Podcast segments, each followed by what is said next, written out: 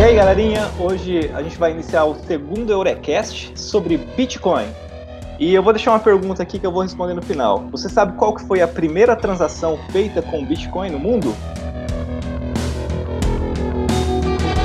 Então, pessoal, vou participar aqui também. Não entendo muito de Bitcoin, mas vamos segurar aí até bater os cem mil, hein? Sou Catabriga e o novo Eldorado tá no lixão do País de Gales. Bom, eu sou o Guilherme Zamberlan. Eu entendo um pouquinho de blockchain e o que eu entendo de Bitcoin é investir seguindo o que o pessoal fala no Twitter e ficar rico. É isso. Sou o Marco Vé e você provavelmente não precisa de blockchain no seu produto. Ô, louco. Que isso, Marco Vé? Você tá querendo acabar com o nosso negócio? Tem, tem, temos um hater entre nós? Que isso, Marco? Não, na maioria, é que na maioria das vezes essa avaliação tá errada, mas a gente é pros casos que realmente faz sentido. Entendi. Então, bora lá. É, primeiro vamos entender o que é esse negócio de Bitcoin, né? Como que funciona, o que é um Bitcoin? Mas Bitcoin, Léo, o que é um Bitcoin? Eu acho que falando bem simples, é basicamente uma moeda virtual, né? Tipo, não, não é igual ao real, o dólar, que foi um governo, um país que está emitindo. É uma moeda que ela é gerenciada por várias pessoas, como a gente mesmo. O pessoal que está tá emitindo dinheiro e fazendo transações com ela. Moeda a gente usa para trocar coisas, né? Tipo, se eu tenho, se eu tenho maçãs aqui e eu quero comprar um carro, quase ninguém vai querer trocar um carro por, pelas minhas maçãs, entendeu? Que eu, eu preciso trocar minhas maçãs para um meio que todo mundo aceite, que é, que é a moeda. Eu troco minhas maçãs por moeda e eu consigo comprar o meu carro. É, que eu acho que a, a maior diferença do, do Bitcoin para as moedas, mesmo que se use de forma digital, como o real quando você usa no cartão de crédito, e no cartão de débito e no Pix, é que o, as moedas comuns dependem da sua confiança em uma instituição central. Então a gente está é, confiando no, no Banco Central quando a gente usa o real. Pessoas que usam de outro país estão confiando nas instituições do próprio país. E o Bitcoin, a, essa, esse sistema de segurança, ele é distribuído. Então, todo mundo confia no algoritmo que todo mundo está usando. É, descrevem o Bitcoin como trustless, né? Sem necessidade de confiar. Tipo, não tem nenhuma instituição que consegue sair... É, se está mal intencionado, começa a soltar dinheiro adoidado e daí o, a moeda desvaloriza. No caso do Bitcoin, existe um... Está definido no nível do algoritmo... É, quantos bitcoins vão ser produzidos em, em cada é, ponto, né, da evolução do Bitcoin, e existe uma quantidade máxima de bitcoins que vai existir, que é vinte e um milhões de bitcoins. Então, cada vez o rendimento da mineração vai ser menor e é exponencial, só que diminuindo, né? É um decrescimento exponencial. Essa parte da confiança que você estava dizendo é, seria a confiança, por exemplo... Qualquer coisa que a gente quiser colocar como moeda, no passado eles já negociaram com conchinhas do mar, sei lá, qualquer coisa que todo mundo considerar que aquilo vale, aquilo ali a gente troca em coisas, né? Que é, foi uma das melhores invenções dessa questão de, de dinheiro, né? De você ter uma coisa intermediária para você trocar tudo em concha, aí você pega as suas conchinhas e vai lá e compra alguma coisa com as suas conchinhas. Mas o que você está falando de confiança é assim, hoje o governo ele pode fazer mais reais aqui, né? E o Bitcoin, ele não poderia fazer mais reais. Ninguém tem o poder de ir lá e meter a colher no, no meio do Bitcoin e colocar mais, mais moedas, a não ser no processo de mineração, né? Seria nesse sentido? E mesmo o processo de mineração, ele tá, já tem uma regra bem determinada, né? A pessoa não está criando fora das regras, ela está criando dentro da regra de criação. E não só a criação de novos Bitcoins, né? de, de novas unidades da moeda, é determinado pelo, pelo algoritmo, como também a, o que é considerado uma transação válida ou não, também não, não tem uma instituição que vai bater o martelo, essa, essa transação aqui é válida ou não, igual tem o, a, todos os protocolos que são seguidos no, e as leis no, são seguidos nos bancos e, e no, no próprio Banco Central e tudo mais. É, eu acho que é basicamente isso que o Marco falou, acho que o principal diferencial de usar o real como moeda virtual ou um Bitcoin ou qualquer outra moeda virtual mesmo, é que não tem ninguém que está gerenciando, não tem um, branco, um banco central, ninguém aplicando regra ali, tipo, é tudo com base no algoritmo, essa moeda, tipo, não tem como você imprimir um Bitcoin, você fala assim, ó, esse aqui é um Bitcoin para você, não dá, porque ela só funciona virtualmente mesmo, tem que ser na transação, na própria blockchain dela, e é isso, né? Eu acho que um ponto importante é, é mostrar assim, cara, é, quem controla o dinheiro, o dinheiro é a coisa mais escassa e mais importante assim, na sociedade, né? É, em questões financeiras. Então, assim, quem controla o dinheiro, controla tudo. Então, o governo, se ele quer lá, hoje, para quem não sabe, se tem, por exemplo, cem reais só no Brasil, o governo precisa de mais dinheiro, ele pode ir lá imprimir mais cem reais e ficar duzentos. Ou seja, quem tem o dinheiro na mão, que valia ali um real, agora o valor dele vai baixar e ele vai valer a metade disso, né? O que não é possível de forma é, desordenada no Bitcoin, que daí sim ele segue esse algoritmo, né? Que é totalmente controlado e a gente sabe quanto que vai ter de inflação na moeda, né? Exato. É, tirando a parte da especulação, né? O que, que você considera como especulação? Né? A especulação é que no processo de compra e venda, conforme alguns eventos vão acontecendo assim, no, no mundo, as pessoas vão criando, vão mudando a expectativa em relação a quantos bitcoins vão valer no futuro. Então, se, ela, se as pessoas começam a achar que o Bitcoin vai valer muito, elas começam a comprar mais Bitcoin agora, com que o preço, elas julgam que está mais barato do que elas vão podendo vender no futuro, para daí no futuro elas venderem mais caro. Então, ex- existe essa expectativa de valor, cada um vai criar uma certa expectativa, compra e, venda, é, compra e vende de acordo com essa expectativa, isso faz o, o preço flutuar. E, por exemplo, agora na pandemia, com vários governos aumentando débito, muita gente já começou a criar essa, esse senso apocalíptico, pensando, ó, daqui a um pouco as moedas vão cair demais, o preço vai, vai decrescer o valor muito rápido, eu vou comprar Bitcoin, que eu acho que vai segurar mais valor por um bom tempo, vai estar mais estável que as moedas normais, então eu tô, tô botando fé que isso vai acontecer, eu vou comprar Bitcoin, mesmo que eu pagar um pouco caro agora, porque no futuro eu vou poder vender mais caro ainda. É, tem isso também, mas fora a especulação da Bitcoin, eu acho que também tem o, o negócio, tipo, se ela não é utilizada, não vai valer nada, né? Porque não adianta, tipo, ah, vamos falar que atualmente ela tá valendo, acho que deve estar aqui, trezentos mil reais, mas ela tá valendo isso porque tem bastante gente especulando dinheiro e bastante gente utilizando. Mas se uma hora pra outra o pessoal só tipo, começa a vender e para de querer utilizar, o preço dela vai só despencar. É, porque tem que ter muitas transações acontecendo, né? É, mas não é só parar de utilizar, né? Tem que ter a expectativa de que ela não vai ser utilizada num futuro considerável. Porque se não está utilizada agora, mas tem expectativa dela ser muito usada depois, o preço ainda fica alto por conta dessa expectativa. É, um dos pontos que eu vi assim, em alguns comentários de alguns investidores, falando assim, mais em investimento sobre o Bitcoin, eu não consegui entender muito um detalhe, mas eles consideram que o Bitcoin tem vários pilares fortes ali, que ele pode ser um bom investimento de longo prazo, justamente quando você compara com o dinheiro, per... o dinheiro tem essa capacidade de estar imprimindo dinheiro, igual a gente está no momento agora, com para a inflação disparando, porque está se imprimindo muito dinheiro e você não consegue fazer. Isso se torna um pilar sólido, e apesar de ter essas variações grandes, assim, em curto prazo do Bitcoin, de você pensar no investimento mais de longo prazo, de cinco anos, de você ser mais provável de ter um ganho com ele. Mas pelo menos eu vejo agora que tá muitas pessoas que nem conhecem, por exemplo, até meu pai, queria saber como é que ele fazia, porque tá, os amigos dele comentam e ficam perguntando, ah, como é que eu invisto em Bitcoin? Então, você agora, nesse momento, você vê bastante gente que está sendo muito falado, e isso ajuda, mexe muito no preço, né? No valor dele, tipo, que, que as pessoas veem, porque o mercado precifica, precifica o futuro, né? Bitcoin billionaire, spending money like I don't care, mining coin in my underwear, I'm gonna be a Bitcoin billionaire. Agora a questão do Bitcoin no futuro ser utilizado como uma moeda é, normal, igual ao real, é, não tem sentido, né? Ele parece que não, não consegue ter uma transação rápida como é feita com uma moeda normal hoje em dia, né? Cara, rápida, rápida, rápida não é, porque ele tem que, ele é dependente das suas validações, né? Tipo, se, se não tem um banco central ele validando nada, tipo, é a rede que tá validando as transações, e meio que não tem como você, na estrutura atual, você validar ela instantaneamente, né? Então, realmente, tipo, não tem como eu falar assim, ah, já, já te mandei o dinheiro e é seu agora, sabe? Tipo, tem todo um processo de validação entre cada um dos nós da chain, e por isso que eu falo que ela nunca vai acabar substituindo de verdade o dinheiro. Tipo, ela vai existir como uma forma de investimento à parte só. Entendi, eu devo investir então no Pix.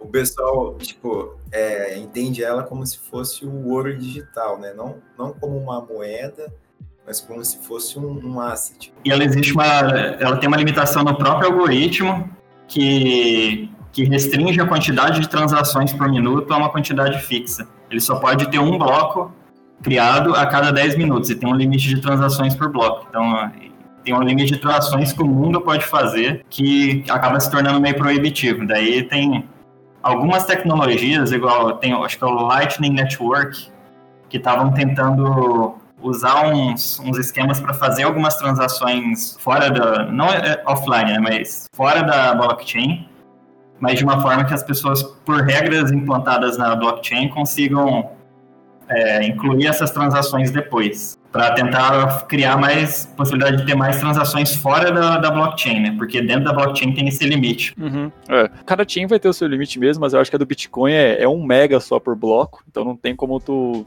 colocar mais coisa ali, tipo, tem um limite mesmo. Eu vi que a gente tá falando um pouco sobre como funciona o blockchain, né? Eu acho que é interessante deixar claro isso para as pessoas, a diferença do Ethereum, as outras moedas digitais que usam a mesma tecnologia, né? Que é, a raiz ali foi o Bitcoin, agora a gente tem várias moedas é, virtuais e você pode criar a sua é, utilizando um tipo de algoritmo parecido, né? Como que funciona o blockchain? Um grande livro de transações ali que comprova, de visão bem genérica. É, o intuito, tipo, quando, quando criaram a blockchain lá, o, o Satoshi fazendo o Bitcoin, no, no artigo dele, é, a ideia da, da, da blockchain em si, sem falar em Bitcoin ainda, né, é de você ter um livro, um livro razão, que eles chamam, né? É tipo aquilo que eles têm em cartório, que... ou qualquer empresa vai ter, tipo, todas as transações que ocorreram. Tipo, tudo, tudo que aconteceu vai estar gravado ali. E a ideia da blockchain é você ter um livro-razão armazenado na rede e que você não consegue alterar nada. Tipo, o que está escrito ali é a verdade. Então, se tem lá uma transação escrita que o Eliel me deu é, dez bitcoins, aquilo lá aconteceu e não tem como mudar. Então, essa é, tipo, o core da blockchain. Tá, mas alguém pode hackear isso daí e ir lá e mudar esse, esse algoritmo aí? É possível hackear o Bitcoin? Teoricamente, teoricamente sim. Computacionalmente falando, não. Tipo, do jeito que ela foi escrita, todas as... como você coloca um bloco, como você escreve uma transação, tipo, é computacionalmente impossível. Tipo, você precisa ter mais poder computacional que todo mundo no mundo. Aproveitando essa mesma pergunta, eu lembro de ver alguns comentários, até foi um assunto do Marco, acho que já no... no Oracle Moment, sobre computação quântica, se isso seria, se com ela seria possível quebrar o a blockchain. A parte mais frágil, porque tipo assim, o que ele usa de função criptográfica é o hash. Essa função, é, ela é resistente contra ataques quânticos. E tem, mas aí tem, para as carteiras você usa a par de chaves criptográficas. Você tem uma chave que é, tem que ser segredo e uma chave que você publica. E, e daí, com um computador quântico, dá para você calcular a sua chave secreta a partir da sua chave pública. Só que, o, até onde eu vi, o Bitcoin não expõe a chave pública exatamente, ele expõe um hash dessa chave pública. Então, daí, nesse sentido, ainda estaria resistente contra ataques de computador quântico. Sempre dá para resolver aumentando o tamanho da chave, né? Porque o computador quântico sempre vai ter um, uma quantidade máxima de qubits que ele usa. E daí sempre dá para criar uma chave maior do que uma, o melhor computador quântico dá conta de quebrar. Para fazer isso, ele teria que quebrar a corrente inteira, né? Tipo assim, cada Bitcoin que você é, minera, né? Você está resolvendo uma equação. Então, é, vem a, o algoritmo, a pergunta, e você tem que mostrar qual que é a resposta. Tendo a resposta, você consegue validar se aquela resposta é ok. E o primeiro que fizer isso, ele tem aquela fração daquele Bitcoin para ele. Então, ele registra, né? Então, sempre é, o elo de trás vai estando ligado com o da frente. Então, não adianta nada você quebrar lá na frente um elo, porque o, o de trás vai estar tá validando o da frente. Então, você tem que é, tanto conseguir mudar tudo para trás para que você consiga ter uma outra, uma outra linha de Bitcoin, né? Então, assim, e isso daí você tem que fazer em dez minutos, né? O que falam, Eliel, é que as novas transações é mais fácil de, de alterar, entendeu? Agora, o que já foi escrito já, já tá, tipo, a fogo, a fogo e ferro, entendeu? Não tem como alguém ir lá e modificar o que já foi escrito há, há blocos atrás, né? É porque você tem que, que, por exemplo, você teria que, se eu pegar a última transação lá, talvez eu consiga invadir ela, mas na corrente para trás dos elos, se eu quiser pegar um elo lá no, na posição cinquenta, eu tenho que invadir todo mundo até na cinquenta e fazer isso em dez minutos, porque daí vai trocar o, o algoritmo também, né? Seria mais ou menos isso, eu acho. É, eu, eu acho que aí entra, tipo, mais fácil a gente explicar é. como funciona a blockchain pra quem não entende também, né? Eu, tipo, ah, o que que a gente fala aqui que é um bloco? Por que que não dá pra gente invadir lá atrás? Qual que é o negócio? Ali é uma, é uma rede, literalmente, de blocos, e cada, cada bloco vai guardar uma transação. A transação vai ser, tipo, uma pessoa mandando para outra, só que cada bloco, ele tá linkado com o próximo, com o anterior, no caso. Ele sempre vai guardar o hash do bloco anterior. Então, se você fosse alterar um bloco lá atrás na cadeia, você ia ter que alterar todos os blocos antes dele. Tipo, você ia ter que alterar a cadeia inteira. E isso tu não consegue fazer, porque para você minerar mesmo um bloco, para você conseguir gerar um bloco já leva dez minutos. Então imagina com a quantidade de blocos que tem, por exemplo, hoje na blockchain da, da Bitcoin. Não dá. Só, só não dá.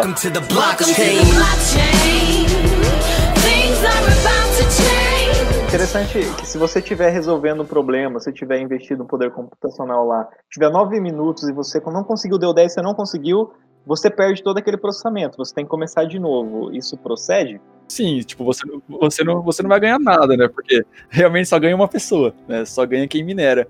Mas uma alternativa que o pessoal usa hoje em dia não é, tipo, eu tentar encontrar o bloco, minerar sozinho.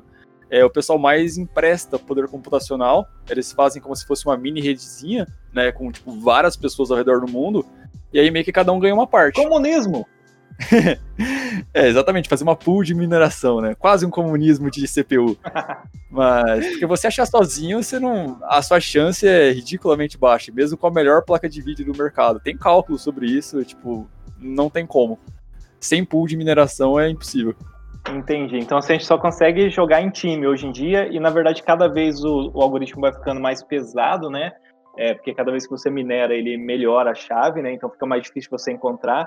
E cada vez as pessoas vão estar se juntando, mais pessoas, para conseguir minerar uma fração de Bitcoin, né? É, isso no Proof of Work, né? Aí tem um outro método que outras blockchains usam, que é baseado no Proof of Stake. Que aí eu não, não, não sei explicar muito bem, mas eu sei que tem essa diferença aí. Alguém, quem, quem aqui que minera Bitcoin que tá usando as placas de vídeo para outra coisa que não é o fim de jogar game? Tá lascando com todo mundo que quer jogar game. Fala aí pro pai da gente bater. Na verdade, não, não compensa minerar de casa. Tipo, custo-benefício, você gasta mais de energia elétrica do que a expectativa de, de ganhar Bitcoin. Principalmente aqui no Brasil, né? Que é muito caro as coisas, né? Muito imposto, você comprar um computador top, você vai gastar muita grana, a energia é, é cara, então assim, cara, você tá pensando em minerar, só desiste. É, basicamente. Por favor. Por favor. E o, e, inclusive, o pessoal que minera mais, mesmo profissionalmente, usam circuitos específicos para minerar, né? Não é nem a, a placa de vídeo. É, tipo, é, são chips projetados já para isso. E qual que é esse chip aí pra gente comprar?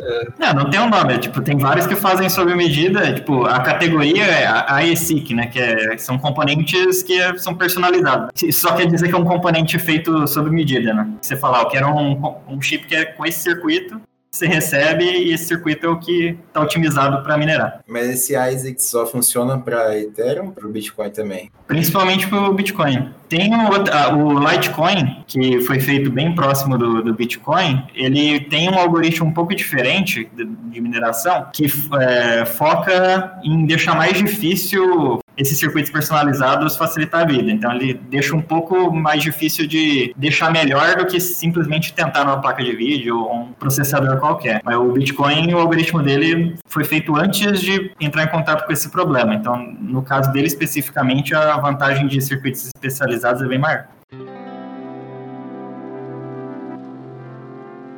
Eu só queria aproveitar só que ficou um pouquinho mudo, fazer um paralelo que o Abner tinha citado um pouquinho dos protocolos, né, de Proof of Work, Proof of Stake, porque é bom pro pessoal, às vezes ficam se perguntando por que que demora dez minutos para você fazer um bloco na blockchain, tipo, quem definiu esse, esse, esse tempo e por que que demora esse tempo?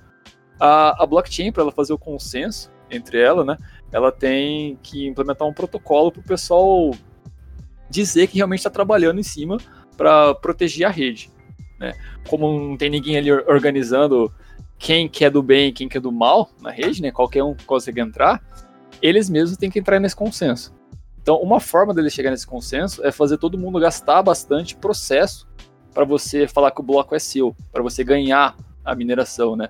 E nisso eles têm que fazer uma função, eles têm que ficar aplicando uma função hash em cima das transações e do bloco até resolver um certo problema. E esse problema, a dificuldade dele vai incrementando, para ele sempre ficar em volta dos dez minutos. É, por exemplo, é, o problema é bem simples, é só você aplicar um hash em cima de, do bloco inteiro até você encontrar um hash que tem uma quantidade especificada de zeros seguidas, por exemplo, que ele comece com quinze zeros no hash. E é uma coisa que, tipo, computacionalmente é trabalhosa de fazer, não é difícil, e aí vai demorando, demorando, demorando. Hoje, acho que a dificuldade do blockchain do, do Bitcoin, acho que já está em uns dezessete milhões, eu acho. Não que sejam dezessete milhões de zeros, mas eu acho que deve ser no mínimo uns quinze já. Então, conforme o tempo só vai aumentando, porque eles também têm que adaptar para a nova placa de vídeo. Porque era para funcionar com dez minutos, tá? Quando foi criada, e dez minutos hoje em dia.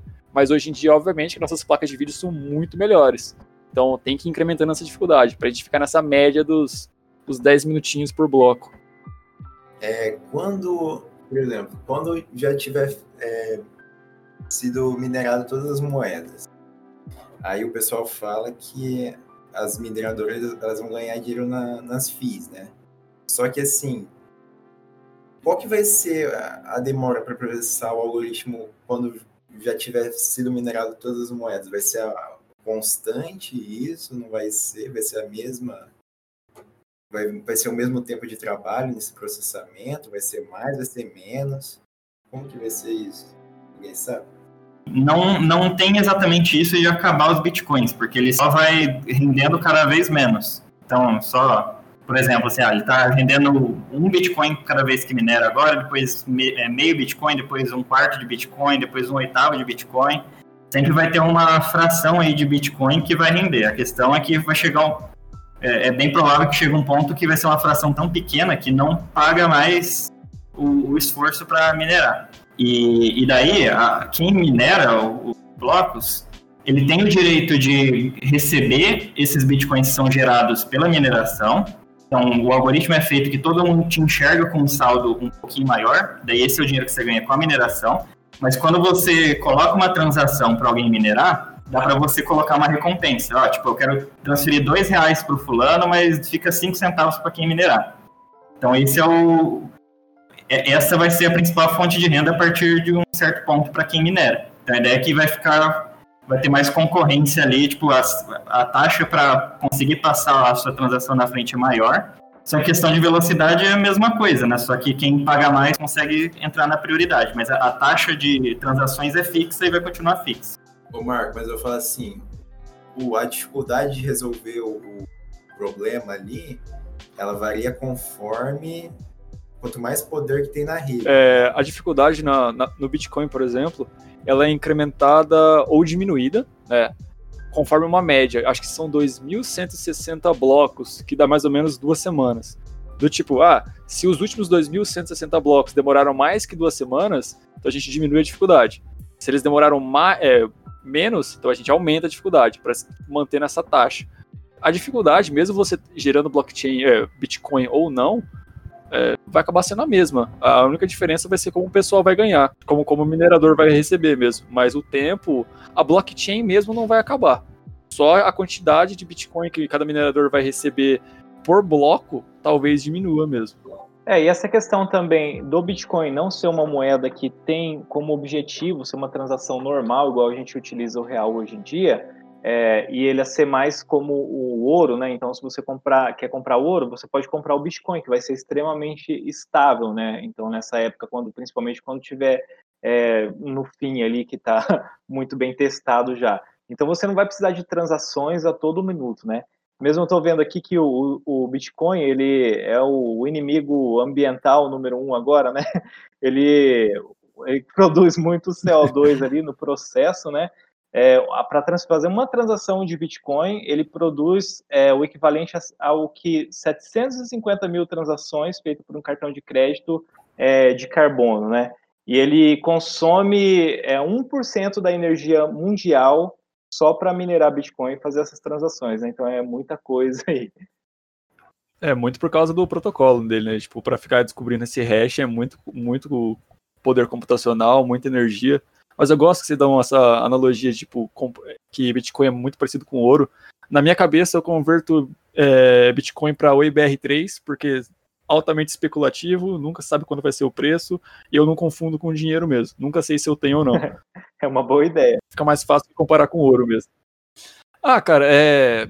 só um pouco da diferenciação, por exemplo, do protocolo da... do Bitcoin para o Ethereum, por exemplo, né? No, no Ethereum você não tem que ficar fazendo esse hash. Lá eles dão um pouco mais de confiança pro pessoal da rede. Esse Proof of Stake seria, por exemplo, quanto que você tem na sua carteira. Então lá para fazer o consenso, eles confiam em quem tem mais dinheiro. Claro que numa proporção, né? Mas na hora de fazer essa validação, eles olham para quem tá na rede e eles quase fazem um sort. E quem tem mais dinheiro, ele tem mais chance de ser o validador daquele bloco. Aí você não tem que ficar se matando para fazer... Pra, gastando energia para encontrar o hash, né? É só, tipo, com, confia em quem tem dinheiro, porque se ele tem muito dinheiro, ele não vai querer ferrar ninguém, porque senão ele ia acabar sendo ferrado junto. Mas é mais ou menos essa a diferenciação entre os dois protocolos. Isso, aí não gasta nenhuma questão de, de energia ambiental, é, não tem nenhum impacto não, não. ambiental assim. Exatamente, é bem mais simples, né? Só é um pouco confia na rede, né? Aí você vai confiar no outro. Não Entendi. sei. É, essa questão do, da, do blockchain aí, que é vinculado com algumas moedas, né? Igual o Ethereum, se eu, se eu não me engano, ele é para você vincular contratos, né? Ele serve também para outros fins, né? Ou seja, quando você produz um Ethereum, uma, um, um elo da corrente, você pode registrar naquele elo um contrato. Então, a gente conseguiria facilmente é, tirar os cartórios da jogada e ter documentação É, totalmente validada nesses blockchains que ninguém pode ir lá e conseguir é, falsificar, forjar um documento. Isso, é bem essa ideia mesmo. É, isso para as coisas que dá para comprovar digitalmente, né? Então, às vezes são serviços que não dá para definir muito bem tipo, é, qual que é o critério da, daquilo estar tá concluído ou não, para daí conseguir. Daí você teria que ter gente que confirma, né, que assina, foi feito tal serviço, então pode agora trans, fazer essa transferência. Tem coisa que é mais difícil transportar para a blockchain, né? Mas coisas que são automáticas, assim, ah, se a pessoa, sei lá, se a pessoa codificar um algoritmo que realiza tal coisa, então vai transferir tanto da minha conta para ela. Daí ela coloca o código lá e dá para conferir isso, tem uma maneira procedural ali de determinar se ela realizou ou não, daí, daí é para servir no meio do contrato. Entendi, você fala isso porque você é o sabotador, né? Você não quer que o blockchain domine o mundo. Desde o começo você achou isso bem claro, né? Criticando, né? É, por que, que você não quer que o Bitcoin seja utilizado? Eu não falei que eu não quero, eu falei que ele tem limitações que o pessoal que entra no hype não costuma abordar muito. E quais seriam essas limitações? É, qual, tipo, um contrato que seja limitado, que eu não possa usar, no, fazer um smart contract. Seria um, um, um que envolve pessoa. Certa pessoa teria que validar aquele, decidir se, se, se você vai ganhar ou não. Não, não tem como digitalizar isso, seria isso. É, então, é, só dá para colocar na, no contrato se você der um jeito de, de criar um algoritmo que decide se aquilo foi feito ou não. Isso pode incluir simplesmente aceitar a palavra de algumas pessoas, as, se elas assinarem que aconteceu, aconteceu. Então, sei lá, você pode criar uma sociedade... de criar uma como se fosse uma empresa virtual, que, que várias pessoas são, entram como sócio, daí cada um assina autorizando os outros a entrar como sócio lá na empresa.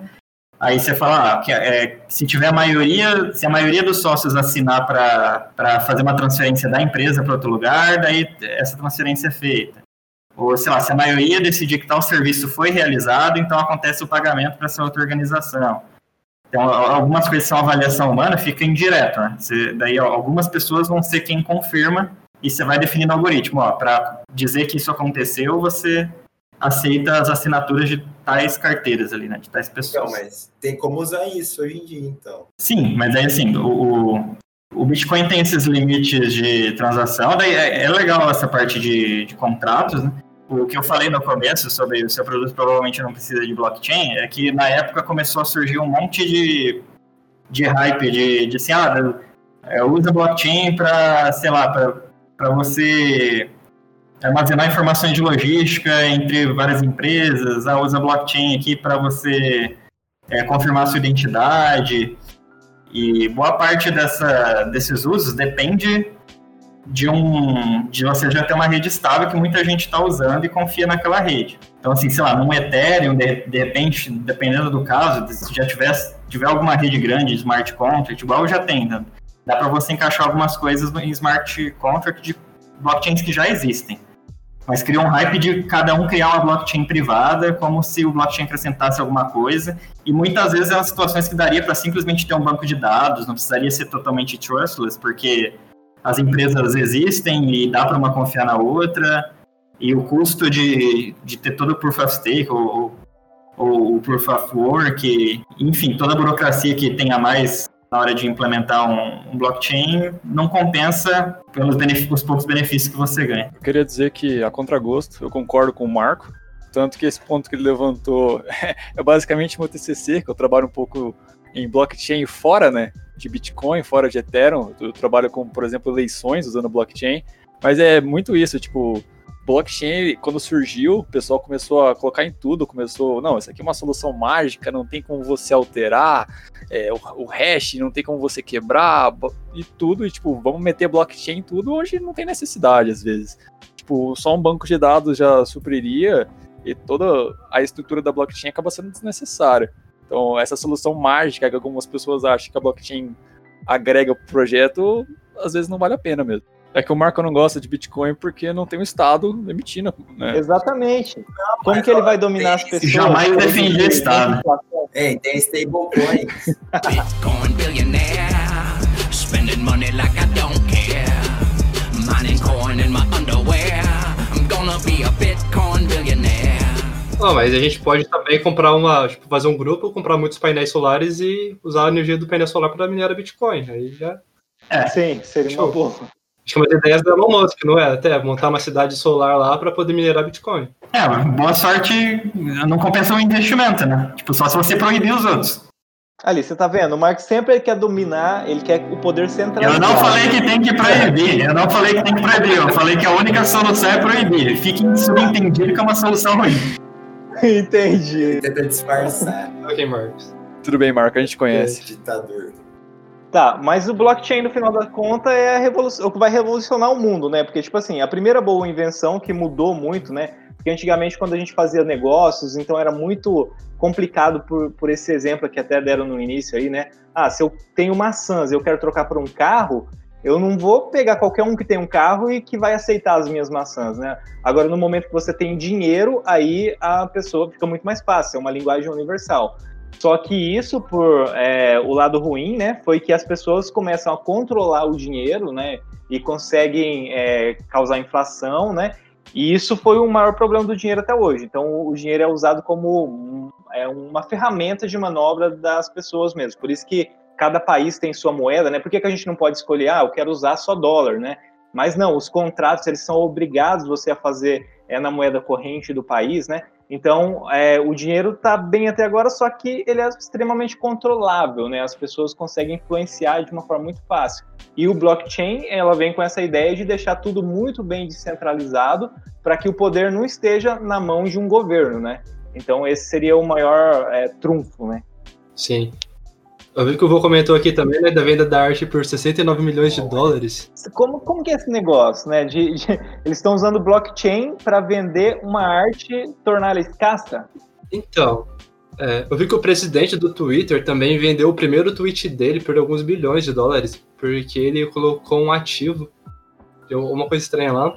E essa semana agora esse ativo ficou muito popular e ele vendeu por bilhões de dólares o primeiro tweet dele. E estava registrado no, na moeda Ether.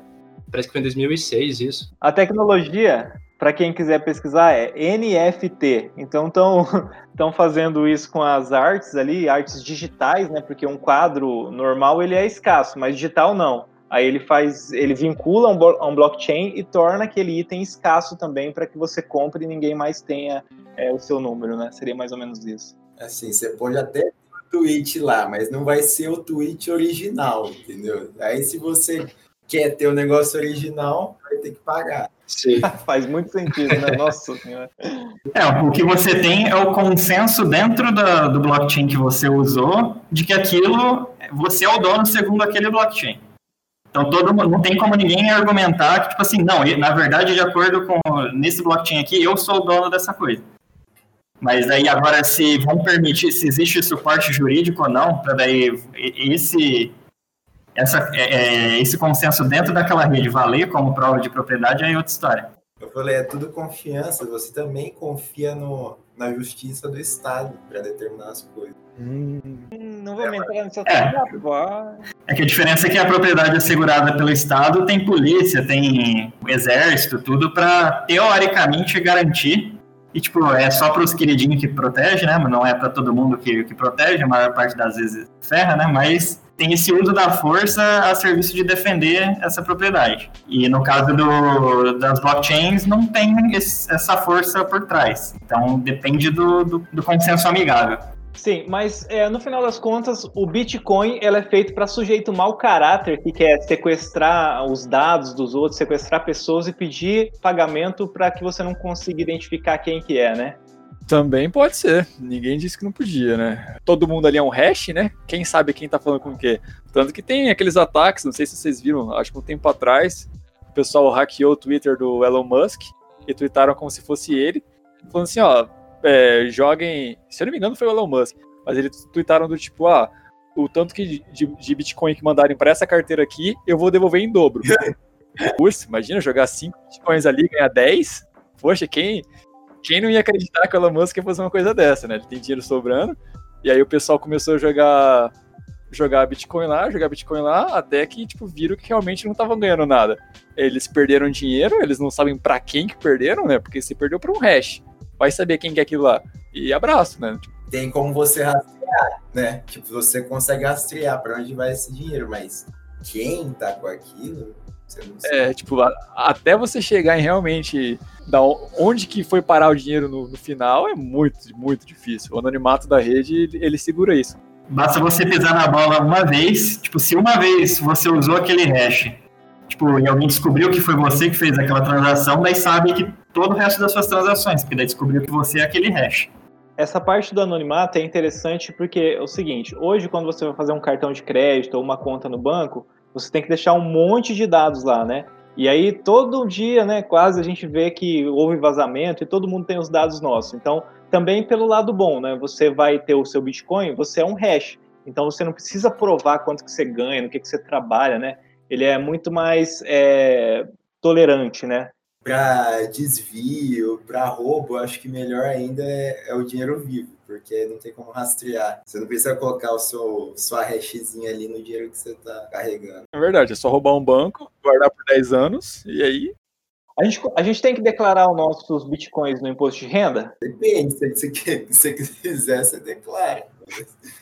Não sei se tem... Se você gostar muito de declarar imposto, eu acho que sim, mas... O Eurecast foi demotizado por fazer apologia ao crime. Entendi.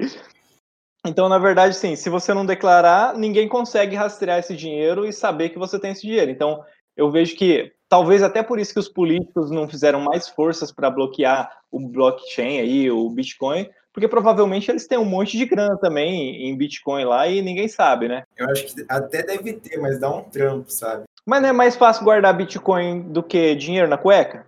Não, eu falo assim, rastrear. Acho que até dá para rastrear e ver quem não tá pagando imposto ou não, mas vai dar um trampo pro, pro governo. É um negócio muito novo, então eles... Ah, entendi. É que daí vão descobrir pelo patrimônio, né? Tipo, se você só tá mexendo com Bitcoin, você tá declarando lá que não tá ganhando quase nada, e daí você tem cinco carros, uma mansão, daí os caras vão falar, peraí, da onde veio isso aí? As contas não tá batendo, você tá escondendo renda, e daí... Aí você tá passando a malha fina. É só sonegar direito. Mas a Bitcoin pode acabar virando a nova Suíça, né? Tipo, pra que mandar pra Suíça, você pode colocar na, em Bitcoin. Podia botar no título do Eurocash, né? Bitcoin, a Suíça virtual. Bitcoin is just the beginning. Welcome to the blockchain.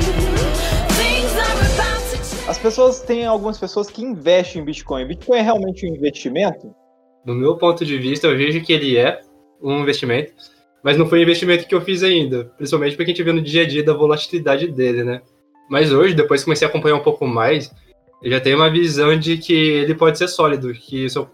mas eu não colocaria todo o meu dinheiro ali. Então, se eu fosse investir, deixando claro que não é dica de investimento, seria aquele dinheiro que você pode perder, que você tipo, não vai te impactar mesmo. Então, acho que e para ir começando a testar aos poucos, né, colocando, entender como é que funciona é muito importante. Assim, olhando na palavra investimento, investimento mesmo, acho que o Bitcoin não é um investimento de verdade. Porque, sei lá, não está retornando nada para você, é só uma moeda que você está especulando que vai, vai ter um valor maior daqui a uns anos. Uhum. Mas assim, como uma coisa que você está esperando que você vai ganhar dinheiro em cima, eu acho que faz sentido no longo prazo, mas ficar atrelada muito ao curto prazo, sei lá, seis meses, um ano, é, pode tudo acontecer, sabe? Você pode uhum. cair sessenta por cento do valor da moeda ali e você tem que aguentar mais um tempo com ela. É o famoso alto risco e alta possível recompensa. Então, mas eu acho que em dez anos é muito safe. Isso, exatamente. Tem que saber a tua visão também de longo prazo. Porque a curto prazo você vai brincar com trade, né? Tipo, que vai variar demais. Então, é muito provável que você vai perder dinheiro. É, é porque também, teori- teoricamente, a Bitcoin só vai aumentar o preço. Porque se vai ter menos no mercado e vai ter ainda pessoal fazendo transação com ela, se tem menos, ela, ela vai valer mais, né? Então, é só você olhar qualquer gráfico de preço do Bitcoin que só vai subindo, só vai subindo, só vai subindo. Então, se você comprar agora e o pessoal ainda continuar usando daqui dez anos, provavelmente você vai ganhar muita, muita, muita grana. Tipo, olha o preço do Bitcoin dez anos atrás. Quanto que custava um Bitcoin? Exato.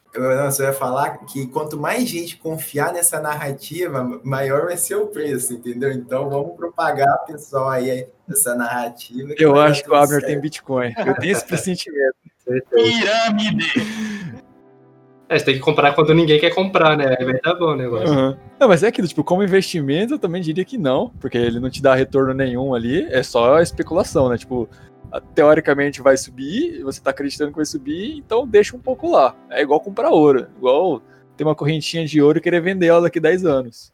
Pra mim é a mesma coisa, só que tem mais gente envolvida. Sim, que a gente fala de especulação, até algo, algo recente da relação da Elon Musk também, que eles compraram, acho que foi em torno de um vírgula cinco bilhões de, de dólares em bitcoins, né? E que fez ter uma alta muito grande no, recentemente. E isso pode até, tipo, tem muita gente, muitos rumores de que pode causar um crash no Bitcoin. Porque se vender tudo isso de uma vez, o que, que vai acontecer? Uhum. Também tanto que, tipo, a Tesla começou a aceitar a Bitcoin como forma de pagamento. Então, é, isso mesmo. Imagina, você tem uma empresa enorme dessa, é, começando a aceitar pagamento em Bitcoin, muito mais gente vai começar a confiar, porque, tipo, não é só meus amigos que estão fazendo transação, tem a Tesla, tipo, estão vendendo carro em Bitcoin, dá muito mais valor para a moeda. Olha lá, eu vou falando que em dois mil e dezessete valia sessenta e quatro mil reais o Bitcoin, olha a diferença em quatro aninhos. É, é deixa eu... Boa tarde, pessoal, só acrescentar um pouquinho, é bem esse... Fala, igual o Cata falou da questão do crash, né? Em dois mil e dezessete valeu sessenta e quatro mil, só que aí teve um crash, ela caiu para doze mil. Em, dois, em alguns pouco questão de semanas, assim, questão de meses. E só foi retornar acima de sessenta e quatro mil agora no final de dois mil e dezenove. Então, quem comprou lá no pico, no sessenta e quatro mil, no hype absurdo, só foi recuperar agora anos depois. Então, é importante visar o risco, né, a volatilidade que tem. Alguns analistas dizem que o preço que está agora pode ter uma, uma correção de até cinquenta por cento de queda. Então, só a gente está no maior valor de todos os tempos. Então, acho que qualquer investimento agora me parece um pouco arriscado, a não ser que a gente tenha outros órgãos apoiando o negócio aí. Mas só um parênteses, só reforçar um pouco aí. É assim, o valor, pessoal, não tem como acertar. Então, você vai, acho que você tem que ir colocando aos poucos ali e, e seguindo, sabe? Se você quiser mesmo investir naquilo, divide o valor que você quer investir em um tanto. E a cada mês vai aportando ali. Acho que é a melhor estratégia, assim. Porque ninguém sabe se vai subir, se vai cair. Ninguém sabe. Sim. Então, essa previsibilidade a longo prazo seria o melhor ponto para a gente confiar, né? Então, se você tem uma grana que você vai precisar o ano que vem ou daqui a dois anos, não coloque em Bitcoin, cara. Você vai se lascar. Sim, com certeza. Cara, eu tenho um amigo, não vou falar o nome porque talvez ele esteja ouvindo a gente, mas ele teve uma... É porque... moeda virtual é o que mais tem hoje em dia, né? Então, qualquer um tá criando moeda virtual, e aí, com esse hype que teve bastante no Twitter, o pessoal fala assim, não, investe nisso, investe naquilo.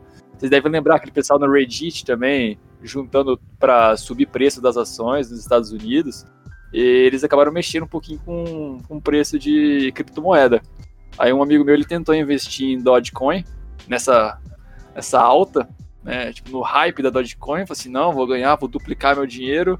Eu acho que ele demorou duas semanas para voltar ao que ele tinha antes. Aí ele desistiu. Mas acontece, né? Você só perde se você vender, mano. Se você... Sim. Em relação ao Dogecoin, que nem tem fatores que tornam a moeda menos confiável, né? A gente estava falando antes no início. Mas a forma que ela é usada. Que nem a Dogecoin, tipo, ela tem um valor bem ínfimo mesmo. Daí, só que ela foi a moeda mais comentada no Twitter em fevereiro.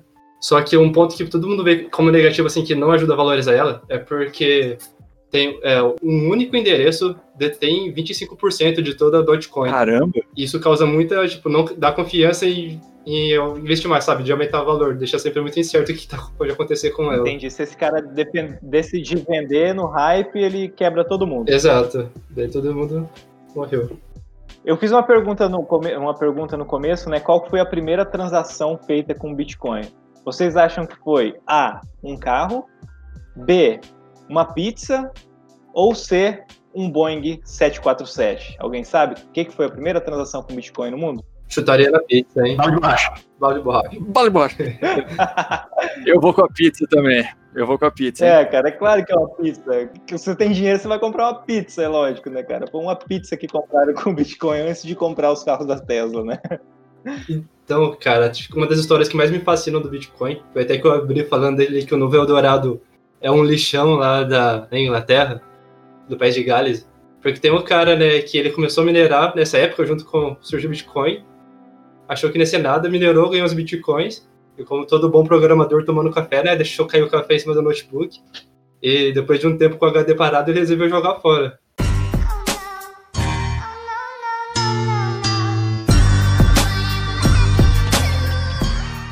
Aí hoje esse H D vale na casa é duzentos e sessenta e um milhões de dólares. Ele até ofereceu vinte e cinco por cento do valor para o município lá ajudar ele, como recompensa. Só que até hoje não achou esse bendito H D.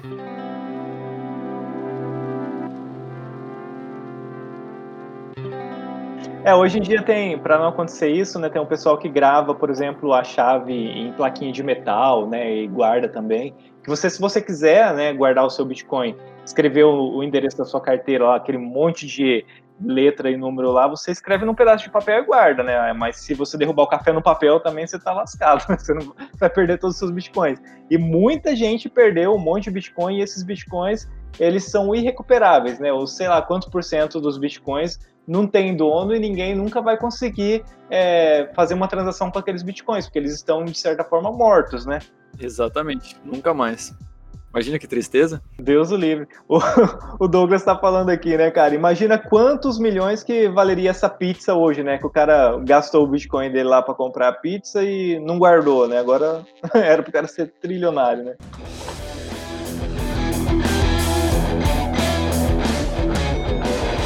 Galera, eu acho que é isso, a gente deu uma boa arranhada aí na superfície, né, do que que é o Bitcoin, né, como que ele funciona, né, é lógico que o podcast é mais para levantar as dúvidas, né, para você ter uma noção do que que é, se você tiver dinheiro, então, não coloca no Bitcoin se você for usar amanhã, mas, igual o Abner, se você estiver sobrando... Invista em O I B R três, é isso aí, essa é a minha dica. O I B R três?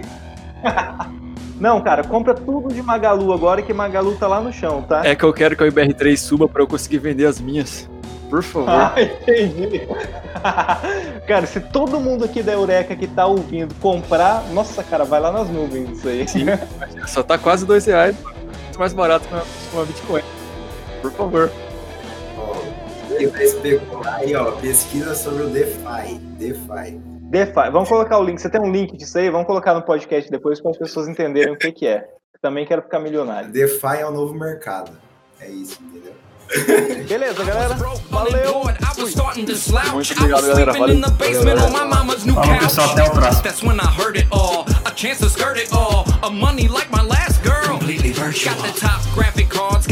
Supply, a microprocessor, a motherboard, a tower and drive. I put the RAM in the RAM slot, drive in the larger bay.